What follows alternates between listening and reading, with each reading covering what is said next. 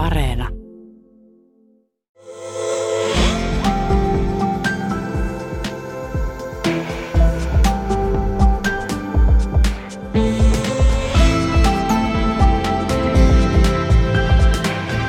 Tuija Pehkonen ja rakkauden kesä.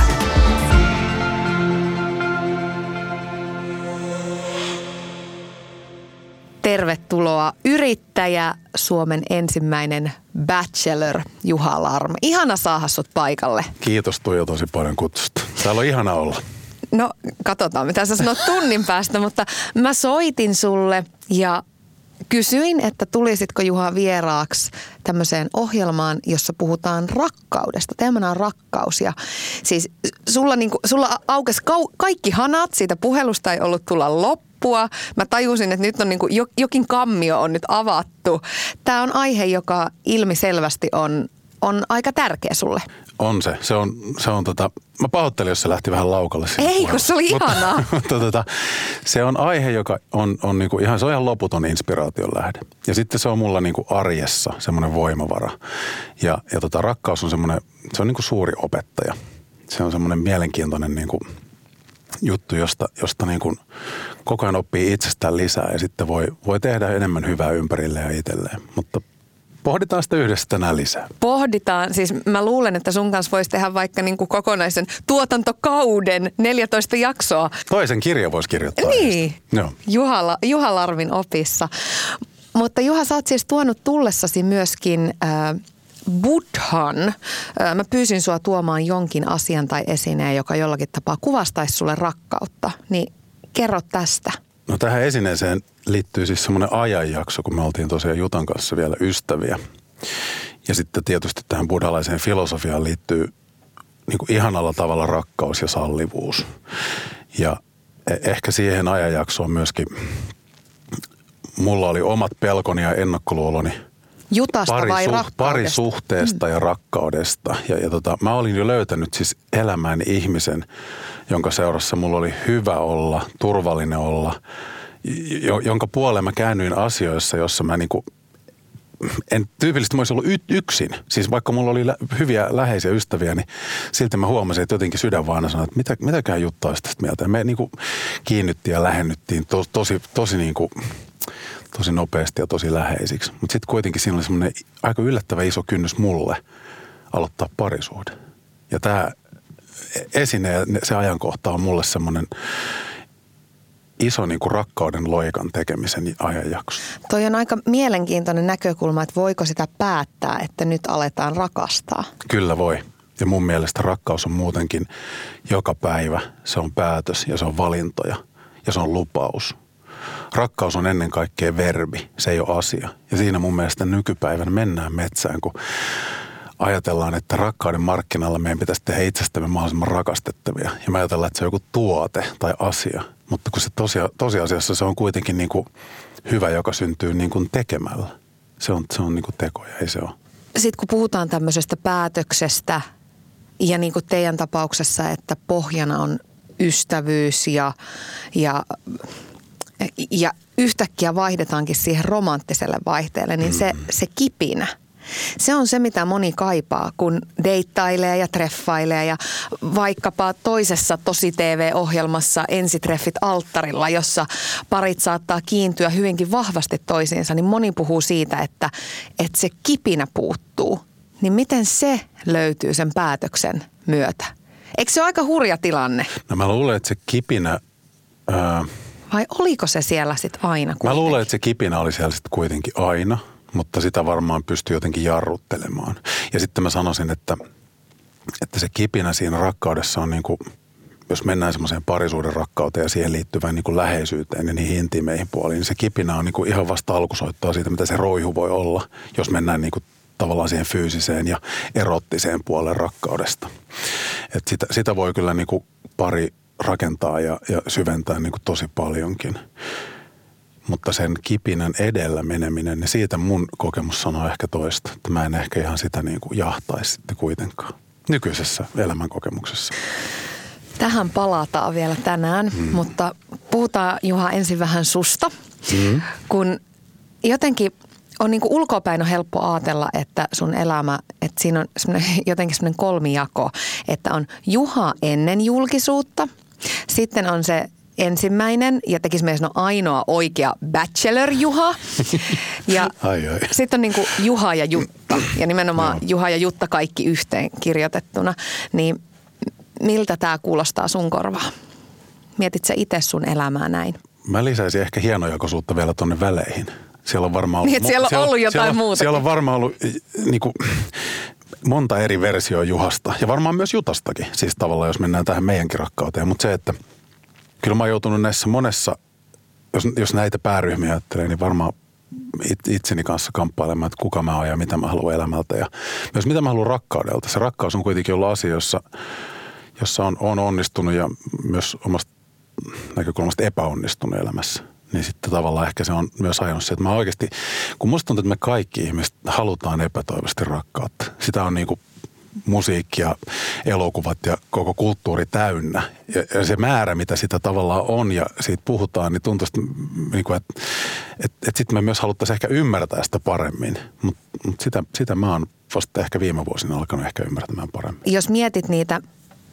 sitä ikään kuin omaa elämää ja sitä polkua, miten olet tullut tähän pisteeseen, niin minkälaisia muita käännekohtia siellä on ollut, kun nyt ehkä sitten se askel julkisuuteen ja, ja Bachelor-ohjelma, koska voisin kuvitella, että, että aika paljon isompiakin juttuja on elämän varrelle mahtunut.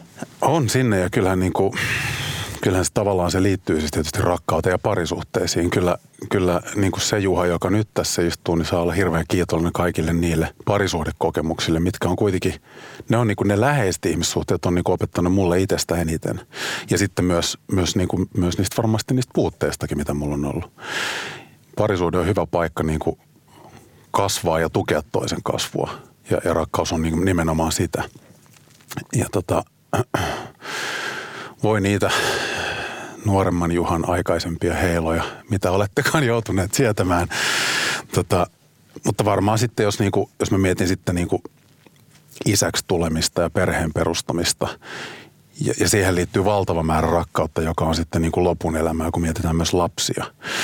Ja se on niinku erityyppistä se rakkaus, mutta sehän ei sinänsä häviä koskaan lapsen ja vanhemman välillä. Mutta sitten se perheen hajoaminen, ja sitten tavallaan ehkä siihen liittyy sitten semmoiset itsesyytökset, mutta miten mä oon voinut epäonnistua niin kuin miehenä, isänä ja, ja, ja, ja niin kuin, miksei, miksei mä oon voinut niin kuin huolehtia niin kuin rakkaudesta. Mutta en mä silloin varmaan ymmärtänytkään ihan rakkautta samalla tavalla kuin mä sen ymmärrän tänä päivänä.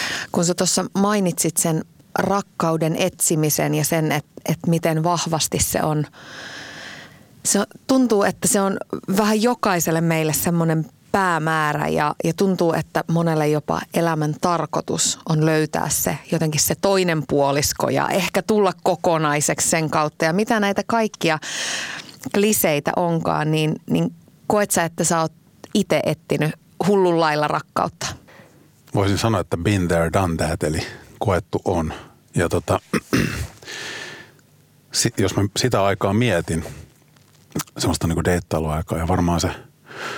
Varmaan siellä semmoinen tietyn tyyppinen niin kuin epäusko tai hämmennys jopa siihen koko juttuun, niin johti sitten lopulta siihen päätökseen, että ehkä mä heittäydyin sitten samalle ja tonne T V-puolelle ja kokeille löytyykö sieltäkin rakkautta. Et se, se oli tavallaan semmoinen niin kuin tietyn tyyppinen piste, mutta mut, mut siihen tiettyyn deittailuaikaan mulle se oli vähän semmoinen, että mä oon niin kuin markkinapaikalla. Mä oon yksi tuote markkinapaikalla. Mä oon tehnyt itsestäni hyödykkeen, käyn kuntosalilla ja ostan tyylikkäitä vaatteita ja pidän itsestäni huolta. Ja sitten mä katson vähän niin kuin, mitä vastapuolella pöytää on. Mitä olisi tarjota. Mitä olisi tarjota. Niin ja, mit, ja sitten kun meillä on tämä vaihtoarvo, että mites, mites kum, kummalle tämä on hyvä diili ja niin poispäin. Ja jotenkin se oli mun mielestä hyvin, se on hyvin kaukana niin kuin rakkaudesta, kun se on semmoista niin kuin vaihtokauppaa. Että se on semmoista niin kuin, että... Se on, se on ihan egoleikkiä mm. tai egon paisuttelua, että, että, että kuka näyttäisi hyvältä mun seurassa ja kenen, kenen kanssa mä näyttäisin hyvältä. Ja. Aattelit sä silloin, kun, kun sä lähit mukaan T V-ohjelmaa etsimään rakkautta? Mä tiedän, että sä emmit silloin aika pitkään. Että sua, sua piti kyllä houkutella siihen mukaan. Ihan niin kuin hartiavoimin saivat tuotantoyhtiössä tehdä töitä. Niin, mut mitä sä uskoit? Ja toivoit ja halusit siitä ohjelmasta löytää, jos sä oot ihan rehellinen itsellesi? No ensinnäkin kiitos sille tuotantoyhtiölle ja kärsivällisyydelle, koska sitä kautta mä voisin sanoa, että mä oon saanut kokea elämän suurimman rakkauden. Eli, eli eihän tää huonosti mennyt. Mutta, tota, mutta siinä kohtaa niin kuin sinne, kun mua yritettiin ylipuhua. Ja mä, mä olin tosiaan niin kuin juossut semmoisilla treffeillä, missä mulla oli vähän semmoinen olo, että tämä on kyllä omituista, niin kuin, omituista kauppaa tämä. tai nykyään deittailu. Siinä ja. Moodissahan on aika vaikea löytää sitä oikeasti sitä syvää yhteyttä, Jep. jossa mittailet paitsi itseäsi, niin sitä vastapuolta mm, ja, ja keskityt ikään kuin, voiko sanoa suoraan, väärin asioihin? Kyllä, kyllä. Ja sitten sit, ja sit tavallaan sit kuitenkin siinä on semmoinen näytelmä, mikä on käynnissä, että sitä ei oikein voi, sitä ei oikein voi sanoa, että voidaanko me nyt unohtaa tämä mm. näytelmä ja jotenkin löytää jotain syvempää, kun ei se oikein toimi myöskään niin. Mutta joo, siihen ohjelmaan lähtiessä tai, tai lähdettäessä, niin, niin se oli varmaan semmoinen, niin kuin mua jännitti aivan pirusti tietenkin julkisuus ja, ja, ja kaikki semmoinen. Mutta kyllä mulla oli vähän semmoinen lapsenomainen usko myös siitä, että kyllä tässä vielä ehkä, että, että voisihan se vaikka löytyäkin. Näin niin kuin jälkikäteen ajateltuna, niin, niin on se aika mahdoton tilanne. Se on kuitenkin aikamoinen kupla, mikä rakentuu tuommoisen kokemuksen sisällä, että siellä ei oikein niin kuin... Siellä ei oikein, oikein, oikein niin kuin omiakaan ajatuksia on vaikea niin kuin kuulla. Ja sitten kun se on tuotanto ja siinä on niin kuin aikataulut ja kaikki, niin se on, se on hankala paikka. Miltä se susta tuntuu, kun sua kutsutaan Bachelor-Juhaksi? Se on ristiriitasta. Se on ristiriitasta. Mun onneksi mulla on vaimo, joka kokee siitä ylpeyttä. Mm. Mutta hänelle julkisuus onkin tuttua ja se on niin kuin tavallaan se, ehkä, ehkä se on tietyn tyyppinen pelastus myös meidän rakkaudessa ja parisuhteessa. Öö, mutta sitten... Niin kun, se, on, se on hankala termi, koska siinä, siinä on semmoista niin kun tiettyä, niin kun, just että se tekee se ohjelma tietyllä tavalla rakkaudesta, just sitä viihdettä ja kauppatavaraa. Ja katsojat varmasti, mä en ole katsonut ensimmäistäkään omaa ohjelmaa. Mutta mä oon tota... katsonut koko kauden silloin aikana. Älä kerro niistä ja yhtään. En. Enää ole kuullut. Se oli hyvä. Okei. Okay. Kiitos siitä. Ja varmaan kiitos kuuluu siis taas tuotantoyhtiölle siinä tapauksessa. Mutta se, että jotenkin... Niin kun, vaikka siellä yritti mennä jotenkin omiin tuntoihin ja tunteisiin, niin sitten sit kuitenkin sitä vähän ajattelin, että miltäköhän tämä nyt näyttää ja mitenköhän tämä nyt kuvataan. Että, että se on varmaan vähän sama kuin, että mitä me ollaan ihmisinä ja mitä me esitetään somessa olevamme. Ni, niin kyllähän siihen jää aika paljon siis niin kuin, aika, aika pintavesiin, että semmoinen niin kuin pylly näkyy vielä, kun yrittää sukeltaa veden pinnan päälle. Onko Jutan ollut ikinä vaikea hyväksyä sun taustaa? Ei, kyllä se, kyllä, kyllä se siis, se musta tuntuu, että se jopa retostelee sillä välillä oikein rehvakkaasti. Mun mies on bachelor. se, se on aika kova luukilla. Se, se on kova muija ja se myös tykkää sanoa sitä muija. Mähän en tätä sanaa uskaltanut edes käyttää ennen kuin mä muutin Tampereelle. Musta se oli vähän jotenkin halveksuva. Mutta, mutta teillä päin sallitaan. Meillä päin sallitaan kaikki.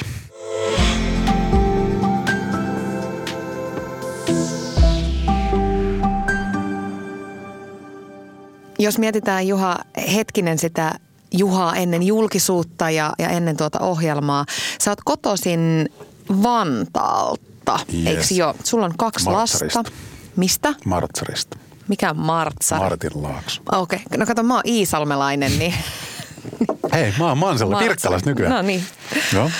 Niin, sulla on kaksi lasta, kaksoset. Kyllä. Sä oot koulutukselta. No, mulla on kolme lasta, mulla on myös tässä uusioperheessä nyt. Totta, hyvä kor- korjaus, pahoittelut tästä. Ei mitään.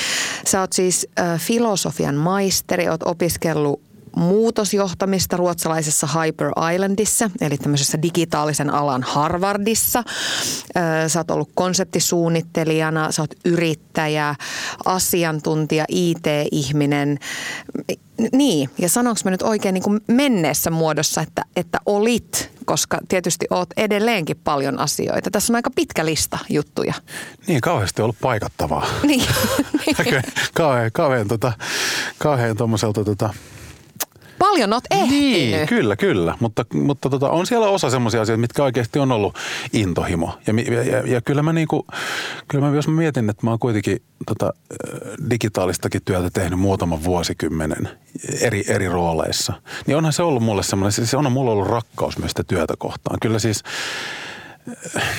Kyllähän tavallaan toikin on semmoinen niin kuin yhdenlainen niin kuin tapa ilmentää rakkautta. Intohimosta suhtautuu johonkin asioihin ja sitten se maailma alkaa näyttäytyä vähän erilaiselta. Että kyllä, mä, kyllä, kyllä mulla nämä niin kuin maailmankuva ja aivot on viritetty sillä tavalla, että toi varmaan kertoo siitä, minkälainen on ja miten mä maailmaa näen ja haluan kehittää ja parantaa asioita ja se on, se on niin kuin mun jotain semmoista niin kuin perus, perusluonnetta. Miltä osin sun elämä oli erilaista silloin kuin mitä se on nyt? Jos mietitään arkea ja sitä hullun myllyä, missä sitä päivät juoksentelee eteenpäin. No varmaan tuossa just julkisuuteen tulemisen kautta ja se, siinä on ollut varmaan semmoinen niin kuin myllerrysjakso ja nyt kun se on tietyllä tavalla taas, nyt, nyt on niin kuin meillä on tämmöinen ihana rakkaudellinen uusioperhe tuolla Pirkkalassa ja se on niinku asettunut aloilleen, niin asiat on tavallaan aika samantyyppisiä kuin ne oli vaikka ennen julkisuutta kuin ne on nyt. Ja sitten niinku, ihminen on täysin eri. Onko näin? No kyllä mä väitän, että tosi, tosi paljon. Joo. Millä tavalla se on muuttunut? No se isoin muutos on varmaan siinä, että niinku, Juha ei ehkä enää samalla tavalla halua olla siinä etualalla kuin ennen.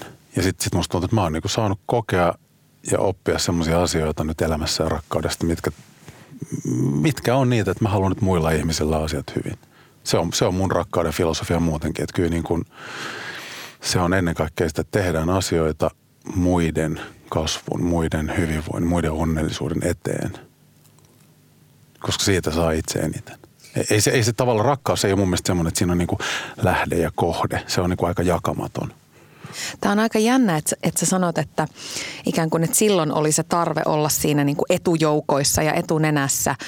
Ja sitten kun sulle avautui se paikka julkisuudessa, niin sitten sit ikään kuin huomaa, että, että voikin ottaa askeleen taaksepäin ja, ja se ei välttämättä olekaan sitä, mitä haluaa.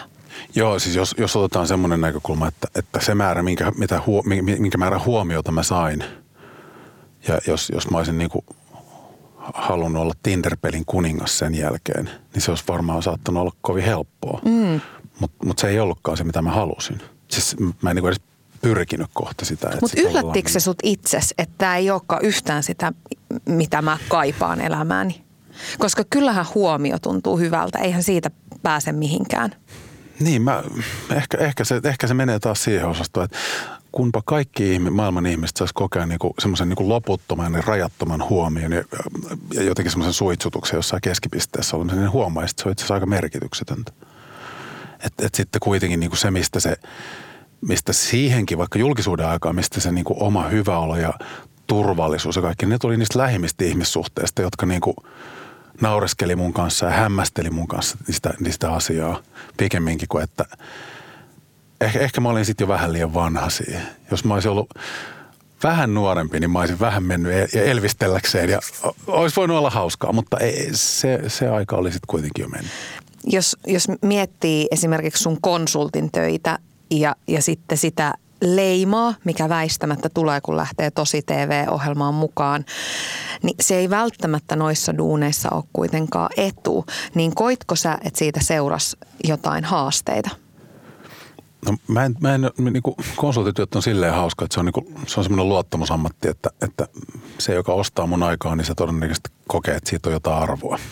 Eli, eli en, en mä niinku nähnyt sitä siis käytännössä, että jos sieltä jäi jotain projekteja, toimeksiantoja, yhteistyösopimuksia tekemättä sen takia, niin mä oon niistä sit tavallaan autoon tietämätön. Mutta ne asiakassuhteet tai projektit tai hankkeet, mitä olin tehnyt ja mitä tein sen jälkeenkin, niin ei, ei se niihin niinku vaikuttanut.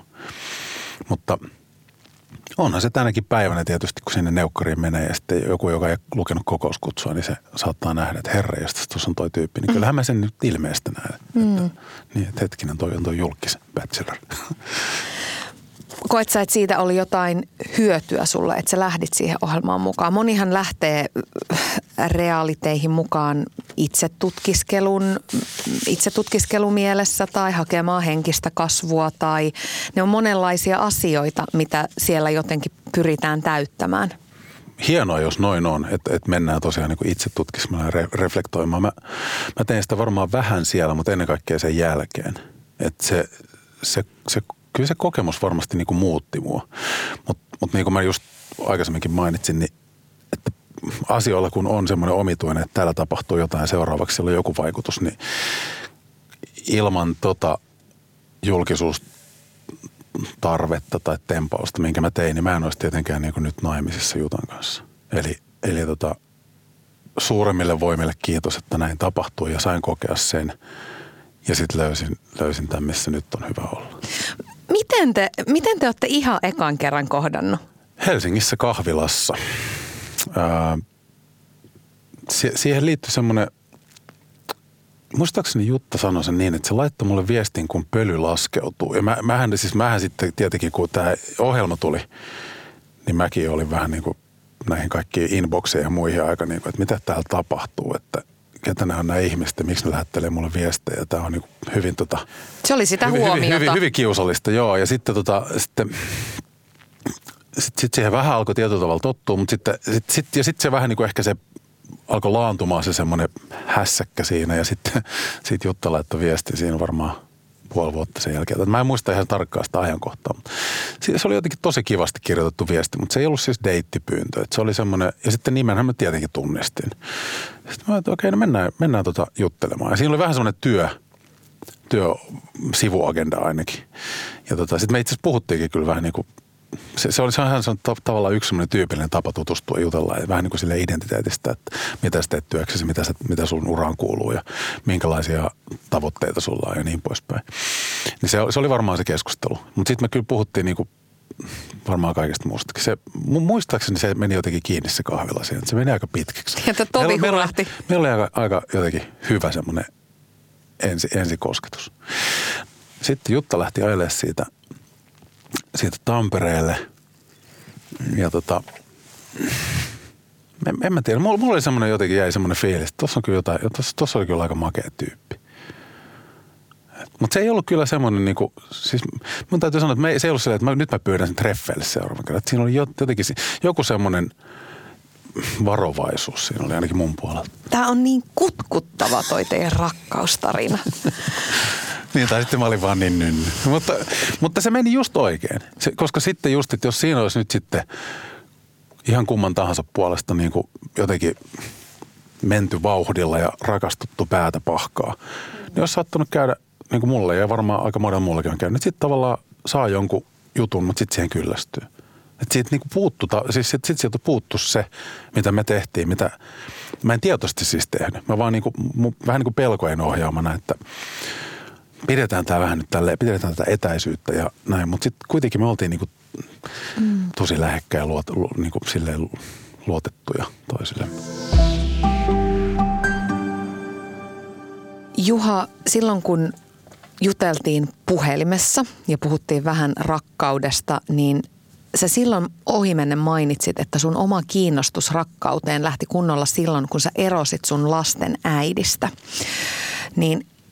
Kerro, kerro vähän tuosta. No se, se oli epäonnistuminen ja sitten se oli tavallaan pettymys ja sitten siihen liittyi niinku itsesyytöstä ja varmaan aiheellistakin semmoista ja, ja se oli semmoinen niinku, se oli tosi vaikea paikka ja sitten mulle tuli semmoinen self-help mania, että mä aloin niinku lukea kirjoja ja tutkia sitä aihetta ja että mitä tää nyt niinku, mitä tästä on joskus kautta aikaan kirjoitettu ja mitä tää rakkaus on ja millä tasoilla se toimii ja tuli vähän niin kuin sen tiedonjano tai ymmärryksen halu siihen asiaan.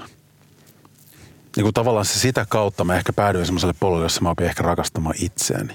Ja tää ei ole nyt siis semmoinen niin kuin, että, että wow, mä oon makea tyyppi, vaan semmoinen niin kuin hyväksymään itseni, siis niin kuin omat puutteet, omat virheet, omat vaillinaisuudet. Se, se kaikki, mitä me ollaan siis ihmisinä, niin se on semmoinen... Semmoiset, ne, ne kotityöt pitää varmaan kaikkien tehdä. Niin onko se niin, että sitten kun pääsee siihen pisteeseen, että hyväksyy itsensä, niin sitten sitä turhaa huomiota ei enää tarvii muilta täyttämään jotain niitä? Siis just näin. Eli silloin kun sä oot paremmin niin kuin sallit ja rakastat itsesi, just nimenomaan myös voit vähän naureskella niille puutteille näin, niin se, silloin sä et ota sitä toista ihmistä paikkaamaan niitä. Silloin se ei ole sillä tavalla, että nyt mä otan ton ihmisen, niin me ei tarvitse puhua näistä, mutta nämä niin kuin hautautuu tänne. Kun sä sanoit, että, että se ero oli epäonnistuminen, niin koetko sä niin, että ero on rakkaudessa epäonnistuminen? En enää, en enää. Mutta se oli, se, oli, se oli silloin semmoinen niinku miehinen egonkolaus, se oli, se oli, tota, se oli pettymys. Mutta en, en mä siis, jos, niinku jos nykyään mietitään, että onko ero semmoinen asia, joka olisi jotenkin huono, niin ei varmasti. Siis se voi olla niin kuin hyvin, siis oikeastaan tämäkin on se, että jos mietitään, että milloin ihmiset eroavat, että eroavatko ne niin kuin just oikeaan aikaan vai vähän liian aikaisin vai vähän liian myöhään, niin musta tuntuu, että se aina menee niin, että, että sitä, sitä päätöstä kyllä vitkutellaan, että se on kyllä tavallaan tiedetty jo aika pitkään. Ainakin toisen osapuolen toimesta usein. Mm, totta. Ja sitten tämäkin on tämmöinen kommunikaatio ja ei, siis eihän niinku, vaikka rakkaus on valinta ja tahtotila ja lupaus, niin eihän se vaan niinku, siis eihän se väkisin toimi. Siis se on niinku ihan selvä juttu. Niin ja onko se kuitenkin niin, että molempien pitää Juuri näin. tahtoa? Juuri näin. Se, se, että kumpi on lähde ja kumpi on kohde ja näin, niin se, se hämärtyy siinä vaiheessa, kun se on oikein. Ootko sä saanut säilytettyä tai ootko sä ehkä löytänyt semmoisen uskon pysyvään yksiavioiseen rakkauteen? No mä oon löytänyt ja mä, ja mä, mä niinku uskon siihen, mutta ei, se on, se on niinku mun rakkaus. Se rakkaus, se, sekin on siis, ja me, me, me esimerkiksi Jutan kanssa tosiaan mehän kerrotaan meidän parisuhteesta ja me hölmöillään julkisesti ja somesta nähdään minkälaista meillä on ja kivaa teillä näyttää olevan. Ja, niin, ja siis, ja, ja, niin ja sitten tietysti niinku sit me, me keskimäärin meillä onkin, me ollaan aika pölhöjä. Me ollaan vähän höpsähtäneitä rakkaudesta. Mutta siis ähm, ei se tarkoita, että se olisi se, mihin pitäisi pyrkiä. Eikä se ole niin kuin, että se olisi se resepti kaikille. Ja muutenkin se on just se, sehän tässä on vaarana, että kun rakkautta tuputetaan joka paikasta ja näytetään esimerkkejä, millaista sen pitäisi olla, niin hirveät paineethan siitä tulee ihmiselle, että miksi mä oon vielä löytänyt tuommoista. Ja sitten just nimenomaan, että niinku, okay, hae, haetaan sitä, että mistä se nyt löytyisi. Mä haluaisin löytää se jostain. Ja loppujen lopuksi mun mielestä ainakin, ainakin mulla toimii parhaiten semmoinen, että jos, jos, jos mulla ei ole hyvä olla itteni kanssa, niin ei mulla silloin ole myöskään kykyä rakastaa. Että, että kyllä se niin kuin, sit vasta kun on hyvä olla yksin, niin sit, sit voi olla hyvä olla jonkun muun kanssa.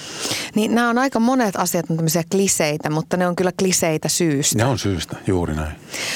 Vaikka tänään keskitytään varmasti paljon näihin rakkauden hyviin ja ihaniin puoliin, niin mä uskallan myös kysyä sitä, että, että miten sitten, kun se intohimoinen rakkaus päättyy, jos niin käy, jos tulee se ero, niin mitä sun mielestä siitä jää jäljelle? Ehkä mä kysyisin, että tarviiko sen päättyä ja miksi sen tarvii päättyä. Onko se esimerkiksi intohimo, niin onko se semmoinen asia, että se on, koska mun mielestä niin kuin, kun rakastumiseen liittyy semmoinen jännä juttu, että siellä on, silloin, silloinhan ihminen niin kuin humaltuu. Siis tulee semmoinen, niin kuin, kyllä me kaikki tiedetään, mitä tuntuu, kun rakastuu. Ja sitten se vähän laantuu. Ihminen tulee tolkkuihinsa. Mut siinä mä siinä haluaisin, on alussa se sekopää, aivan sekopää Aivan, vaihe. aivan siis hullu. Siis ihan täysin järjetön vaihe. Ja sitten kun se, se muuttuu vähän normaalimmaksi, niin mun mielestä se ei tarkoita samaa, että sen intohimon tarvitsisi laantua, vaan mun mielestä sitä pitää niin kuin tutkia yhdessä ja etsiä ja löytää ja uudistua. Ja, ja niin kuin, sitten sitähän se rakkaus on. Sitten siis just sen oman kumppanin kanssa. Ja siis sen, se, sehän, on niin kuin, sehän on taidetta, mitä tehdään yhdessä jatkuvasti. Se elää ja muuttaa muotoa. Että, mutta sitten jos, sit jos on tosiaan parisuhde, joka nyt päättyy ja, ja, ja to, todetaan näin, niin se, kyllä senkin voi tehdä rakkaudellisesti. Kyllä rakkaudessa voi niin kuin erota. Voi, ja se olisi mun mielestä pyrkimyskin. Toi on aika mielenkiintoinen näkökulma ikään kuin, että tarviiko sen intohimon päättyä, että voiko sitä vaan jatkaa yhdessä sen etsimistä ja löytyä niitä uusia polkuja, kun aika iso osa pareista eroaa sen takia, että se jokin kipinä, se jokin ö, yhdessä alussa intohimoisesti koettu voima, että se hautautuu kaiken sen arjen ja väsymyksen ja stressin ja lasten harrastusten ja, ja yövalvomisten alle. Tosi iso osa pareista eroaa sen takia, että et ei enää niinku, ei tunnistetakaan sitä toista, eikä siinä on jäljellä ikään kuin vaan se yhteinen perhe. No pienten lasten isänä niin kuin muistan kyllä sen, sen elämänjakson. Joku on joskus tainnut sanoa, että pitäisi olla sellainen laki, että ei saa erota, kun lapset on niin nolla kolme vuotta tai jotain. Silloin, niin kuin, silloin tulee sellainen lockdown. Et nyt ei kumpikaan ilmoittaudu konkurssia eikä tapahdu mitään tämmöistä. Että se, se olisi ihan se, hyvä. Se voisi olla ihan hyvä, koska siinä, ni, niissä väsymystasoissa ja stressitasoissa niin kukaan ei kykene niin kuin oikeasti sydämestään rakastamaan ja, ja toivomaan toiselle pelkkää hyvää koko ajan. Et se, on, se on haastava jakso. Ja, ja, ja, ja rakkaus on kuitenkin myös just semmoinen voimavara, joka auttaa menemään myös haastavia jaksoja läpi. Yhdessä voi itkeä, yhdessä voi nauraa, yhdessä voi niin kuin jaksaa. Ja kyllähän, kyllähän tavallaan rakkauteen liittyy se, siihen liittyy se usko, semmoinen niin kuin, että eihän se ole vaan niinku semmoista jotenkin kylmän matemaattista asiaa. Sehän on, sehän on myös paljon semmoinen, että sieltä jostain tulee jotain voimaa, jonka avulla jatketaan. Mutta mut sitten niinku tavallaan se, että ehkä toi isompi ongelma, että miksi nyt ylipäätänsä niinku noi tilastot näyttää tuolta ja erotaan niin paljon, niin kyllä se mun mielestä on enemmän semmoinen, että kun se on, se on sitä kauppatavaraa. Se on vähän semmoinen, että me etsitään niinku kumppania, joka täyttää tietyt kriteerit. Siitähän on siis iltapäivälehdet ja kaikki täynnä testejä, että minkälainen kumppani mä, sopii. Ja sitten kun itsekin kun on pitkä, niin sitten aina joka kerta on saanut parisuhteessa, kuinka ihanaa on, kun joku pitkä mies. Ja siis täm, tämmöisiä niinku, tiedätkö, sisäänrakennettuja vaatimuslistoja, checklistoja löytyy joka lähtöön. Ja, ja, tota, ja, ja on totta, että niillä voi olla kyllä kanssa, mutta ei, ei ne, loppujen lopuksi ne ei, niinku, ne, ne ei selitä neljäkymmentävuotista avioliittoa. Et, tai, tai, tai ylipäätänsä jostain vakavasta kriisistä tai sairastumista, selviytymistä yhdessä. Tai oman lapsen menetystä tai jotain tragedioita. Kyllä se kyllä niin kuin rakkaus kantaa ihan eri syistä kuin ulkoisista seikoista tai, tai pinnallisista syistä. Se on aika kiinnostavaa, kun siitä puhutaan tosi usein ja se nostetaan esiin, että puolet pareista eroaa. Ja sitten tietysti meillä on yhteiskunta, jossa helposti keskitytään siihen draamaan ja, mm. ja muiden ongelmissa vellomiseen. Mutta aika kiinnostavaahan on myös se, että kun puolet eroaa, niin se tarkoittaa sitä, että puolet, puolet pareista yhdessä. Joo, pysyy mm. yhdessä. Että mikä se on, mikä sen toisen puoliskon pitää sitten yhdessä. Niin kyllä se, se, se tota, parhaimmillaan se rakkaus on sellainen, että se näkyy sun arjessa sillä tavalla, että sä koet, että sinua, sinusta välitetään. Toinen ihminen on sua varten. Se, se, se huomioi sua jollain tavalla ja se on sua varten. Ja, se, ja, se, ja vaikkei se tekisikään mitään rakkauden tekoja nyt, mä en, mä en puhu mistään romanttisista niitä lahjoista tai mistään semmoisista eleistä, vaan siis ihan, ihan vaan siitä, että on. Niin se, se myös tuntee ja myös sen tuntee, jos ei ole. Ja sitä kautta mun mielestä rakkaus nimenomaan on se valinta, jossa siis niin kuin, että mitäköhän, niin kuin jos mä mietin, että mitä mä oon tänään tehnyt mulle rakkaiden ihmisten eteen, että niillä olisi hyvä olla, vapaampi olla, ne olisi onnellisempia, ne vois kasvaa, niillä olisi, niin, niin jos, jos menee taaksepäin kuukausi eikä tule yhtään päivää mieleen, niin sitten sit, sit, sit on syytä oikeasti katsoa sinne peiliin. Koska ei se rakkaus myöskään ole semmoinen omituinen autopilotti, joka siinä rakastumisvaiheessa meihin jotenkin asentuu ja sitten se vaan yhtä, ja sitten se jotenkin pyörii itsellään. Kyllä se, se on, siis rakkaudellahan on, rakkauden työtä pitää tehdä. Ja siis jos ei sitä halua tehdä, niin ei sitten, mutta sitten ei, myös, sitten ei kannata ihmetellä, että miksei, ole rakast, miksei mua rakasteta. Miten sen sammuneen rakkauden ja sammuneen kipinä, niin miten sen voi löytää uudestaan? Koska siis jos mä nyt en ihan horisen, niin tehän olette, paitsi että teiltä on siis Jutan kanssa tullut yhteinen rakkauden voimakirja, niin tehän olette käynyt jollain äh, tantrakursseilla ja... Me kokeillaan ihan kaikkea. Sulla tuli, nyt toi olisi pitänyt saada toi sun ilmen nauhalle, tuli semmoinen vieno hymynkare, sä, sä imasit sen sisään. Hyvä, mut eli mä en horissu tästä. Et.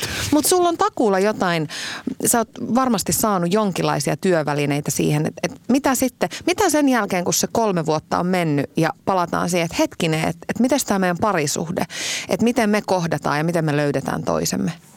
Niin toi, toi on ihmiskohtainen juttu. Jot, jotkut voi haluta käydä kehityskeskusteluja puolen vuoden välein, missä meidän parisuhde menee. Jotkut hirveän analyyttiset ihmiset. Ja sitten jotkut, jot, jotkut voi vaan niinku fiilistellä niitä asioita. Ja, ja, ja niinku, ei, ei tähän varmaan mitään yhtä reseptiä. Pikemminkin mä kääntyisin semmoisten ihmisten puoleen, jotka kävelee käsi kädessä, kun on kahdeksan yhdeksänkymppisiä. Ja sitten niinku, että... Mi, mi, ne on aika ne, hellyttäviä. Ne, miten hellyttävää se onkaan. Ja jostainhan se kertoo, mun mielestä.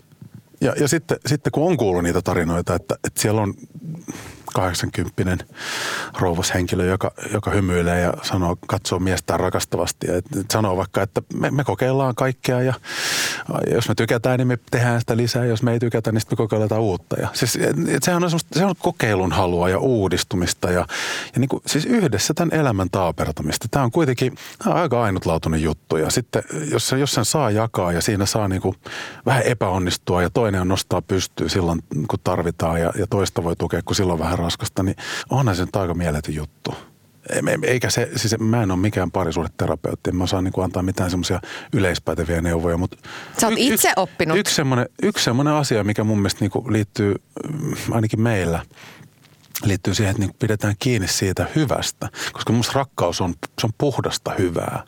Niin se, että... Tämä voi kuulostaa vähän hassulta, mutta siis tavallaan, kun, jos tulee joku semmoinen ristiriita, riitatilanne tai konflikti, joku, joku semmoinen, missä niinku otetaan vähän yhteen, Ja siihen, siihen liittyy ensinnäkin semmoinen sanonta, että ootko sä mieluummin onnellinen vai oikeassa? Siihen, siihen, se on ensimmäinen, mihin mä haluaisin pysähdyt. Mutta sitten toinen juttu, mihin... Toi on paha. Se on se monesti on aika vaikea. On, se, mm. koska ego. Mm. Just niin. Ja meillä on aina, mutta se kannattaa tsekata. Se kannattaa oikeasti, se ego kannattaa tsekata. Ja sitten toinen juttu on tavallaan se, että sen jälkeen, kun se myrsky vähän laantuu ja ollaan niin kuin samaa mieltä, niin... Vihaatko sä sun kumppania siitä, siitä, mitä kävi vai ei? Vai näetkö sä sen niin kuin, että tässä oli joku käyttäytyminen, että se, se ei ole yhtä kuin se ihminen, vaan se oli sen käyttäytyminen. Koska kaikki me tiedetään, että esimerkiksi lapset, kun ne saa pikku itkupotkuraivareitaan, jotain haastavia tilanteita, niin eihän me nyt aleta vihaamaan meidän lapsia sit, kun ne käyttäytyy vähän oikutellen. Niin eihän nyt aikuistakaan voi alkaa niinku, mutta mut, mut on semmoinen riski, että sitten kun me ruvetaan ottaa yhteen, niin me ruvetaan niinku, tiedätkö, niinku sitä ihmistä vähän niinku, sitten muuttuuko semmoinen objekti ja me ruvetaan liittää siihen, että se on ärsyttävä. Ja si- si- että mä haluaisin itse pitää semmoiset ruusunpunaiset lasit silmillä, että se ihminen ei ole pahantahtoinen. Että mä haluan itse pitää semmoista niinku rakkaudellista kuvaa toisesta. Vähän niin kuin ehdoin tahdoin siis kiinni semmoisesta.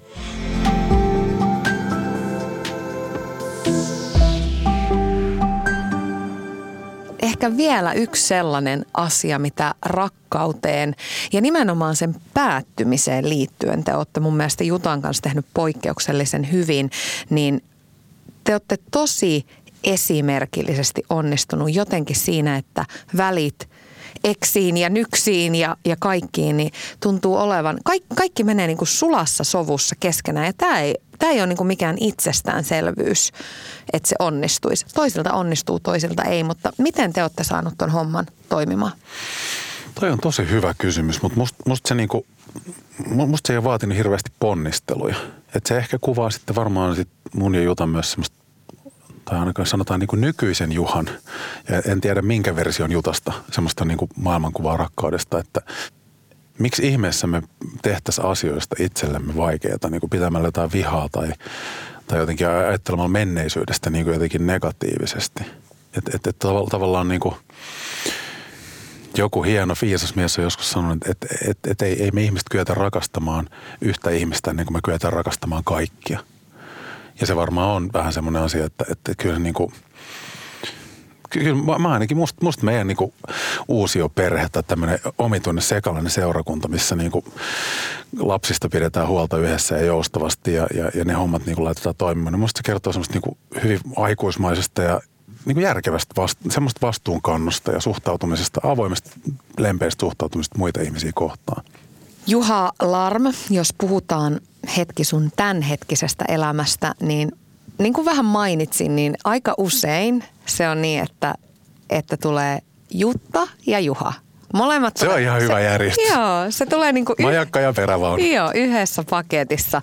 Ja se, te olette siis ihan erottamaton tiimi ja, ja näyttää siltä, että te olette, te olette niin kuin match made in heaven, kyllä, kyllä sen voi sanoa. Niin minkälainen sun mielestä on se Jutta ja Juha? No siis me, me, ollaan, me ollaan siis, tätä myös tarjotaan, että ei me olla niin kuin varmaan, en mä, en mä siis niin kuin ajattele, että taas semmoinen asia, mitä kohti pitäisi pyrkiä.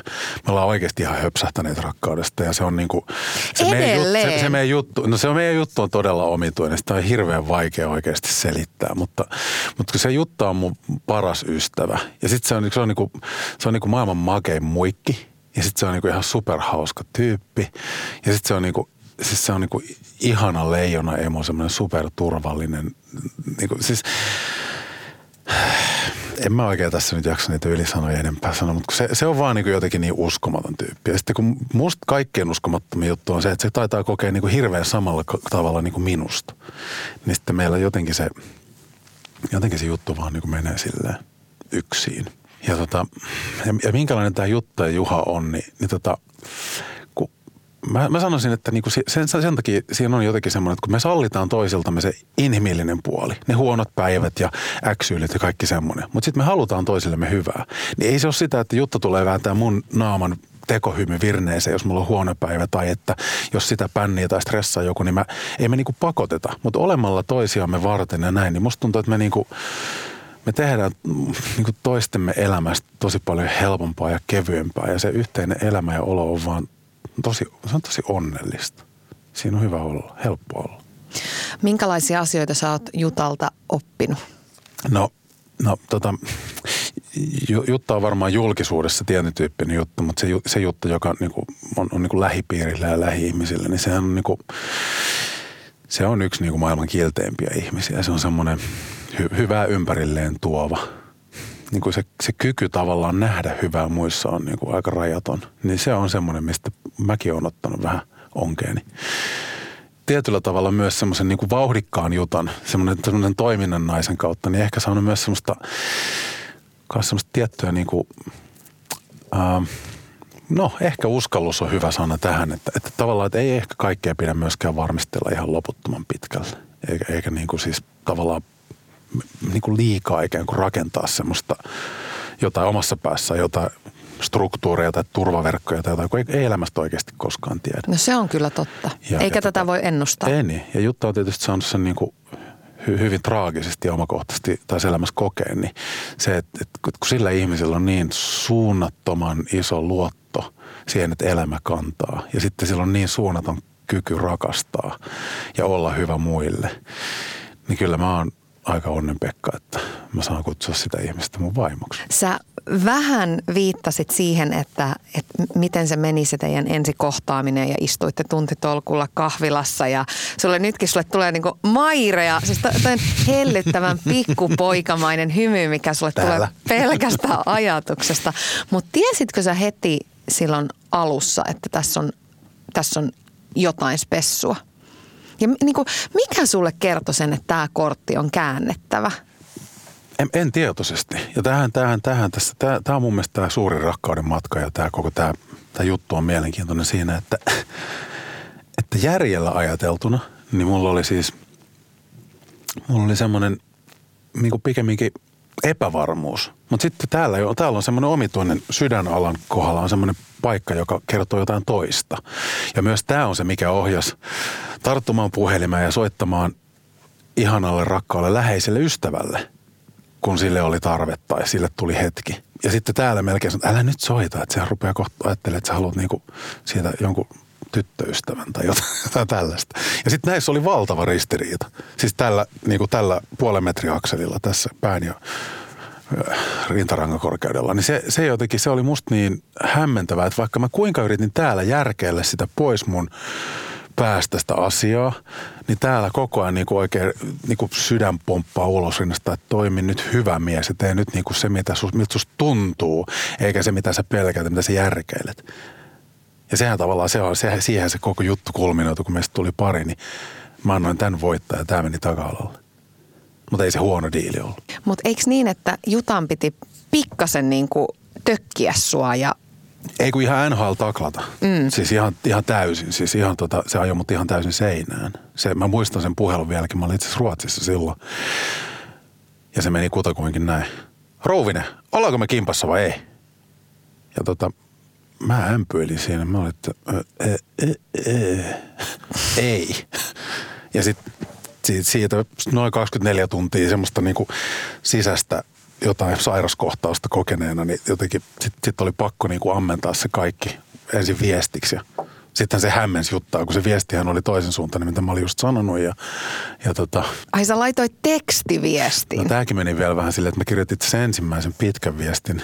Niin kuin illalla tai yöllä. Ja sitten mulle tuli sellainen taka-ajatus, nyt sä luulet, että mä oon kännissä tai jotenkin juonut. Mä myöhään. Mä poistin sen koko jutun ja sitten aamulla mä heräsin semmoiseen niin kuin, semmoiseen niin kuin, että ah, mä saan sydänkohtauksen. Mun on pakko. Mun on pakko. Ja sitten mä kirjoitin se varmaan suunnilleen samalla tavalla. Oisit hyvä mies soittanut. No mutku. Ei niin. No jälki, jälkikäteen niin kyllä. Olis ollut parempi.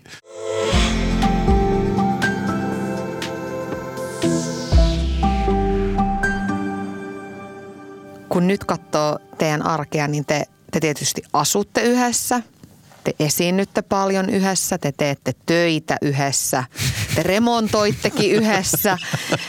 Mikä näistä kaikista on hankalinta toisen kanssa ollessa? Ei mikään. Siis ei, ei, yksikään, ei yksikään noista. Meillä tappuu vuorokaudesta aina tunnit vaan, kun se on se hankala puoli.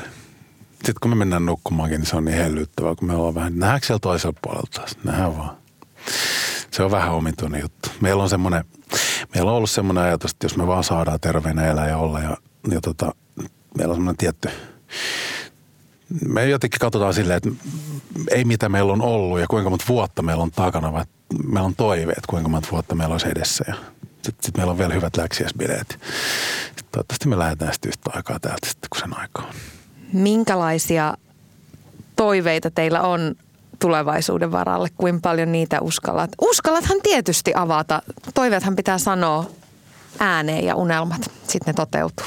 Ne, ne varmaan menee vähän semmoisessa järjestyksessä, että meillä on niinku se, se meidän oma pikku lapsikatras, joille me toivotaan nyt, niinku, että tämä lapsuus ja nuoruus menisi hyvin ja ne löytäisi jonkun hyvän oman elämänpolun, jossa siis sehän on vielä semmoista puutarhurointia, että kastellaan ja vähän leikataan, kit, kit, kitketään sieltä ruohoja ja tehdään semmoista niinku kasvatustyötä niiden eteen. Ihan kaikkea ei voi muuten siihen, ka, ihan kaikkeen ei voi vaikuttaa, ei voi kai. Vaan ohjata. Ja se on ihanaa, ja se on ihanaa, koska siinäkin se elämä kantaa ja rakkaus voittaa. Mutta sitten, sitten sen jälkeen, kun se, se, se viimeinenkin lintu lähtee pesästä, niin sitten kyllä meillä on vähän semmoinen unelma, että, tota, että vaikka me vähän tämmöisiä suorituskeskeisiä ollaankin, niin me vähän ehkä muutettaisiin moodia ja, ja tota...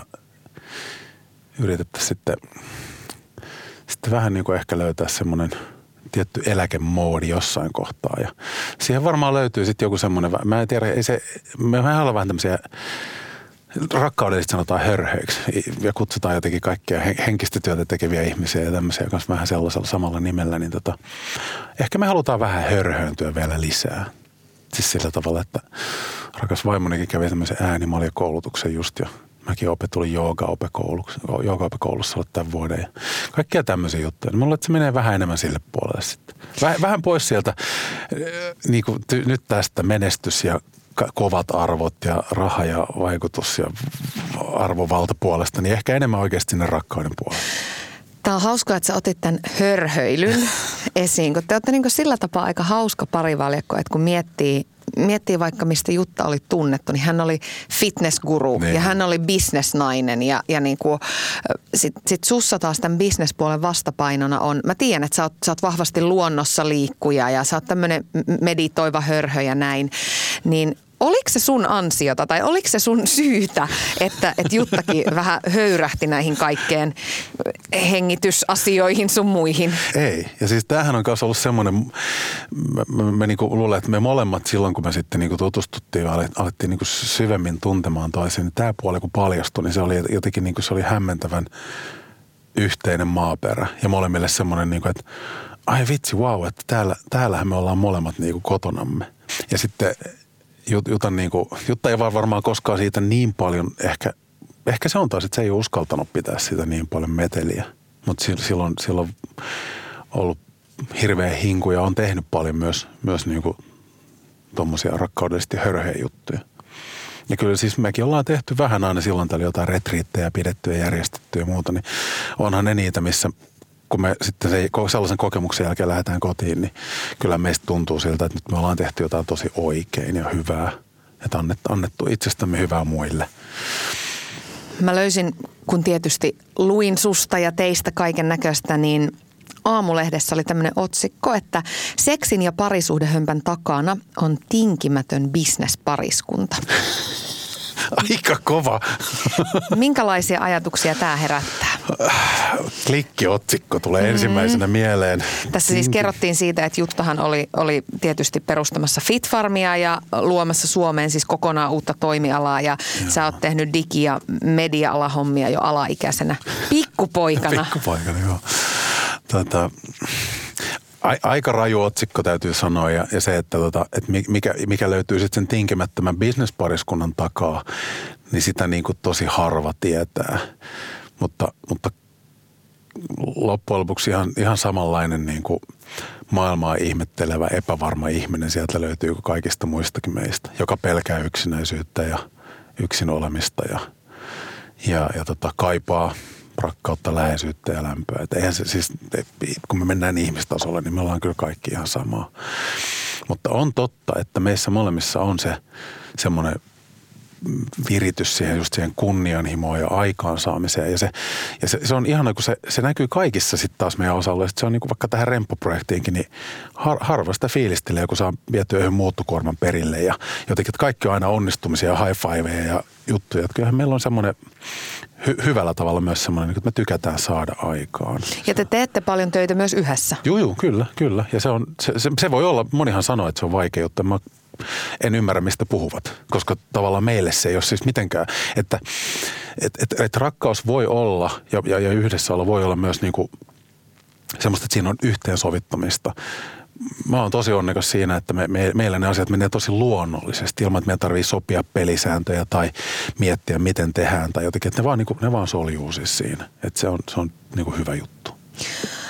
Mä oon itse työstressaaja ja aika usein Sit, sit, kun on hektisempiä vaiheita, niin ne sitten tulee tietysti aika helposti myöskin kotona sinne ruokapöytään, varsinkin kun on osittain myös samalla alalla miehen kanssa. Ja nyt en puhu siis lumilautailusta tässä yhteydessä, niin, mutta on, on, onko teillä jonkinlaisia toimivia sääntöjä tai ohjeita siihen, että et, ettei siitä työstä tule koko elämä? On. On. Meillä on, siis jokainen tehkö, tehköön niin kuin eri, eri, eri tavalla. Meillä on niin kuin tietyt kellonajat. Tietyt. Meillä, meillä on niinku sitten just esimerkiksi tämmöisiä, nyt kun on tilanne mitä on ja työt tehdään myös kotona, niin kyllä yrittäjäpariskunta on myös tehnyt sillä tavalla, että se on mennyt jo seuraavan vuorokauden puolelle, kun läppärin kannet laitetaan kiinni ja työt lopetetaan. Ja sitten vielä kun maataan sängyssä, niin vähän pohditaan, että mitenköhän tämä nyt meni. Niin se, se, se, se ei ole kyllä niinku parisuhteen kannalta hirveän edullinen juttu. Ei, varsinkaan se jatkuu pitkään. Äläpä. Ja se, se on niinku semmoinen, että me, me, me opitaan, kun me edetään. Se on se meidän niinku tapa, tapa tässä ollut. Niin kun tämmöinenkin on huomattu, niin se on jompikumpi nostaa sen kissan siihen pöydälle ja sitten tavallaan niinku, tai jonkun niistä meidän neljästä kissasta ja sitten se tavallaan niinku käsitellä heti. Eikä se ole siis, harvoin, meillä on tosi vähän semmoisia asioita, että joku epäkohta, jonka toinen kokee, niin toinen olisi silleen, että ei, ei toi musta ole yhtään hankalaa tai epäkohtaista. Yle, yleensä se niinku, se on myös kiva, että ja tämä ehkä on myös semmoinen, mitä me ei, meidän ei ole tarvinnut opetella, mutta musta tuntuu, että olisi, olisi hyvä, että ihmiset tekisivät silleen, että jos toista häiritsee joku juttu, niin oikeasti yrittäisi pysähtyä ja olla empaattinen ja kuunnella, että mikä se on se juttu. Niin kuin oikeasti olla sen toisen puolella, kun sieltä tulee joku tommoinen juttu. Monelta läppärit menee kiinni, monelta kännykät lähtee. No, tällä hetkellä kello kaksikymmentä on se meidän sääntö. Se on kaksikymmentä ja se on sen takia, koska siinä on vielä sitä niin kuin semmoista aikaa, että siinä ehtii myös rauhoittumaan ja muuta. Meillä on sitten omat aamurutiinit, on taas niin kuin aamukahvit ja aamutreenit ja muut, mutta se on, se on tavallaan, se liittyy siihen hyvän päivän aikaansaamiseen. Mutta sitten illalla tuo on tosi tärkeää, että siinä, siinä on aikaa olla yhdessä ja pohtia. Ja vähän stressatakin. Kyllähän tämä aika on myös sitä, että pitää pystyä myös purkamaan niitä juttuja. Siis. Te olette noin söpöjä ja niin kuin ällösiirappisia, ihana rakastuneita, niin miten sitten se toinen puoli, kun kyllähän se menee, niin välillä tunteet kuumenee ja, no. ja sitten te olette tulisia ihmisiä, voimakas äh, tahtoisia äh, ihmisiä molemmat, niin miten sitten kun ne tilanteet meinaa äityä liian pitkälle? Mä muistan jostakin kuulleeni, että teillä olisi joku tämmöinen rakkausjäähy. Niin on. On, siis pitääkö se paikkansa? M- miten tämmöiset riitatilanteet hoidetaan? Meillä on rakkausjäähy toden totta ja se on siis se on ihan, la, ihan lasten kasvatusmenetelmä. Ei se ole siis se, mutta se toimii aikuisiinkin. Se on, tota, se on niin yksinkertainen, että kun toinen on, otetaan nyt vaikka tämä remppa ja jos mulla nyt joku ruuvi ei satu osumaan kohille ja mä rupean siellä ääräpäitä satelemaan. Ja siis se, on, se alkaa kuulostaa semmoiselta henkiseltä väkivallalta itseään kohtaan semmoinen tilanne toisen korvista, se riittää. Niin siinä on ihan suoraan semmoinen oikeus tulla ja ottaa syliin ja laskea kymmenen. Eikä se siis, sehän kuulostaa, kuulostaa kauhealta ja ihan siis lapselliselta. Mutta siinä on semmoinen omituinen juttu, että kun, sitä, sit kun se oma tunne on se kiukku, niin sitten tota, sitä haluaa ehdottomasti pitää oikeudesta kiukutella kiinni. Mutta toistahan se huvittaa, niin se on varmaan viisi, kuusi, seitsemän numeroiden kohdalla, niin se alkaa se oma kiukku muuttuu nauruksi ja toinen saa siitä hyvän niin kuin, vielä naurun päälle ja se, se, on aika, se on aika kiva juttu.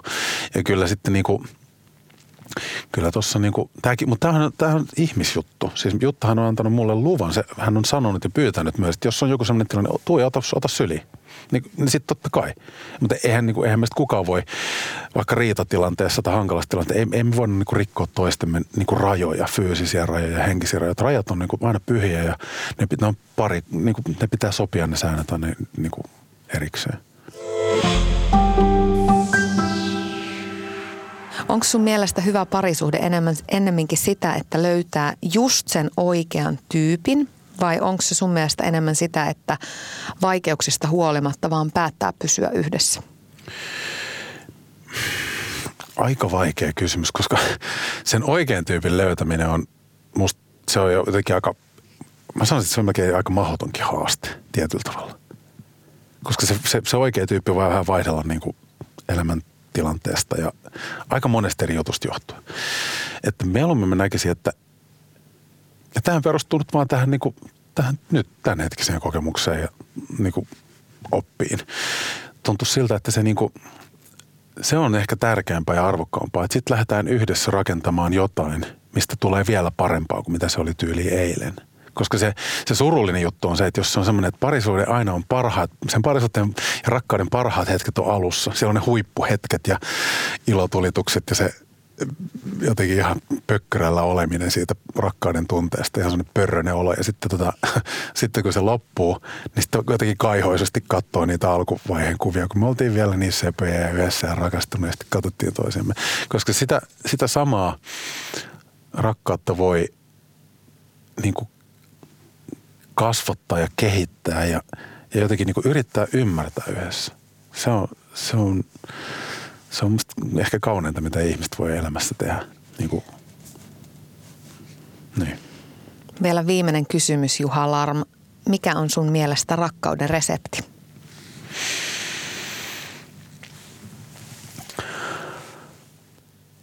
Rakkauden resepti on se, että valitsen tänäänkin tehdä itselleni ja muille hyvää. Se oli hyvin sanottu. Kiitos miljoonasti vierailusta. Ihan älyttömästi rakkautta sinne kotiin. Terveisiä Jutalle ja lapsille ja voikaa hyvin. Minä vien lämpimät terveiset. Kiitos tosi paljon. Oli kiva jutella.